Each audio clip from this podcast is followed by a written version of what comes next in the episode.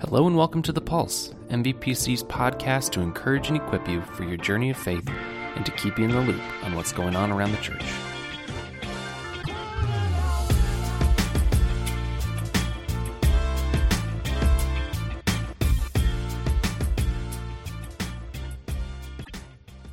Hey MVPC, welcome to episode 34 of The Pulse. My name is David Miles, and as many of you know, I'm a part of the staff at Maple Valley Presbyterian Church. And uh, just to give you a little bit of a glimpse into how glamorous it is to record a podcast, I'm recording from a closet. In fact, this is the third closet that I've tried to record from today, but there's so much going on around the building that it has been difficult to find a quiet spot. I started out in a closet surrounded by, and I moved to a closet where I was surrounded by Christmas decorations and sheet music, and I now find myself in a closet surrounded by AV and worship equipment but I think this is the spot. I think I will be able to uh, finish recording here in this location, and I really am grateful for this opportunity. It is so much fun to be able to share with you each week, and this has been a great week. I started off things with breakfast on Monday at the Testy Chef, and if you uh, are familiar with Maple Valley, you know that that is the spot to grab breakfast, and uh, it's just been a great week ever since then. Some good conversations with people, had the opportunity to lead our preschool's chapel this week, and uh, I went to a seminar today, which was really exciting. I'm wrestling with some ideas from it that I look forward to sharing with you next week in our podcast.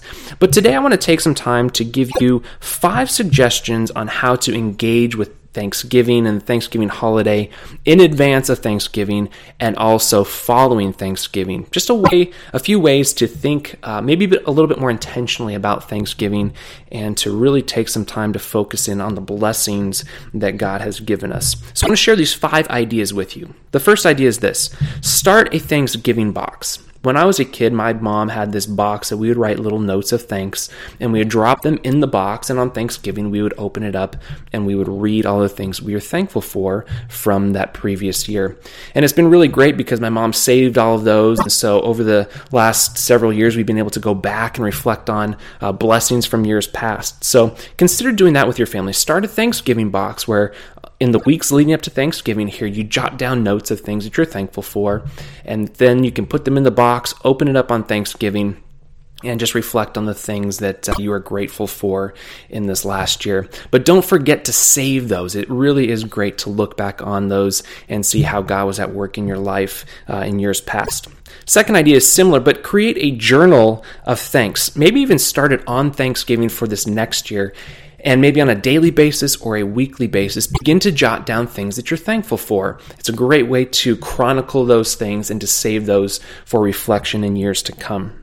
Third, write letters of encouragement and share those with other people. I will tell you this I love getting regular snail mail. You know, an email is nice, but there's nothing better than getting a letter or a card of encouragement in the mail. So maybe as you are thinking of people that have blessed you over the course of last year, write some notes of encouragement and send those off in the mail.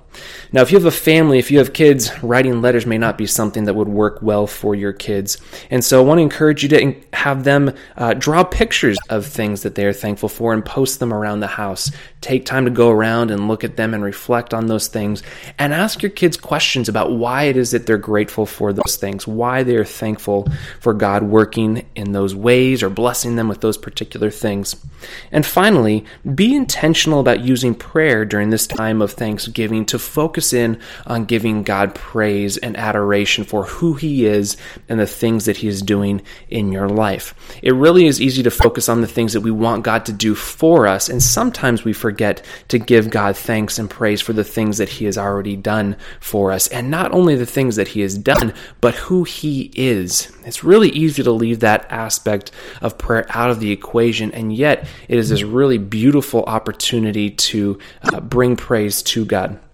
Now, as you go into the, these next couple weeks leading up to Thanksgiving, I just want to say that I am thankful for you. I'm thankful for the fact that you're a part of this body and that you listen to the podcast. And I hope that as you move forward uh, into the holiday seasons, you won't lose sight of the fact that God is truly good and He blesses us in so many ways. Sometimes those are big, sometimes those are small, but nevertheless, God is active and alive and working in each of our lives. Well, I hope that you have a wonderful week. I look forward to sharing with you next week about uh, an idea that I took away from this seminar today on charity. And I really look forward to hearing, hopefully, from some of you on the things that you are thankful for as we move towards Thanksgiving. Have a wonderful week, and we'll talk with you soon. Bye bye.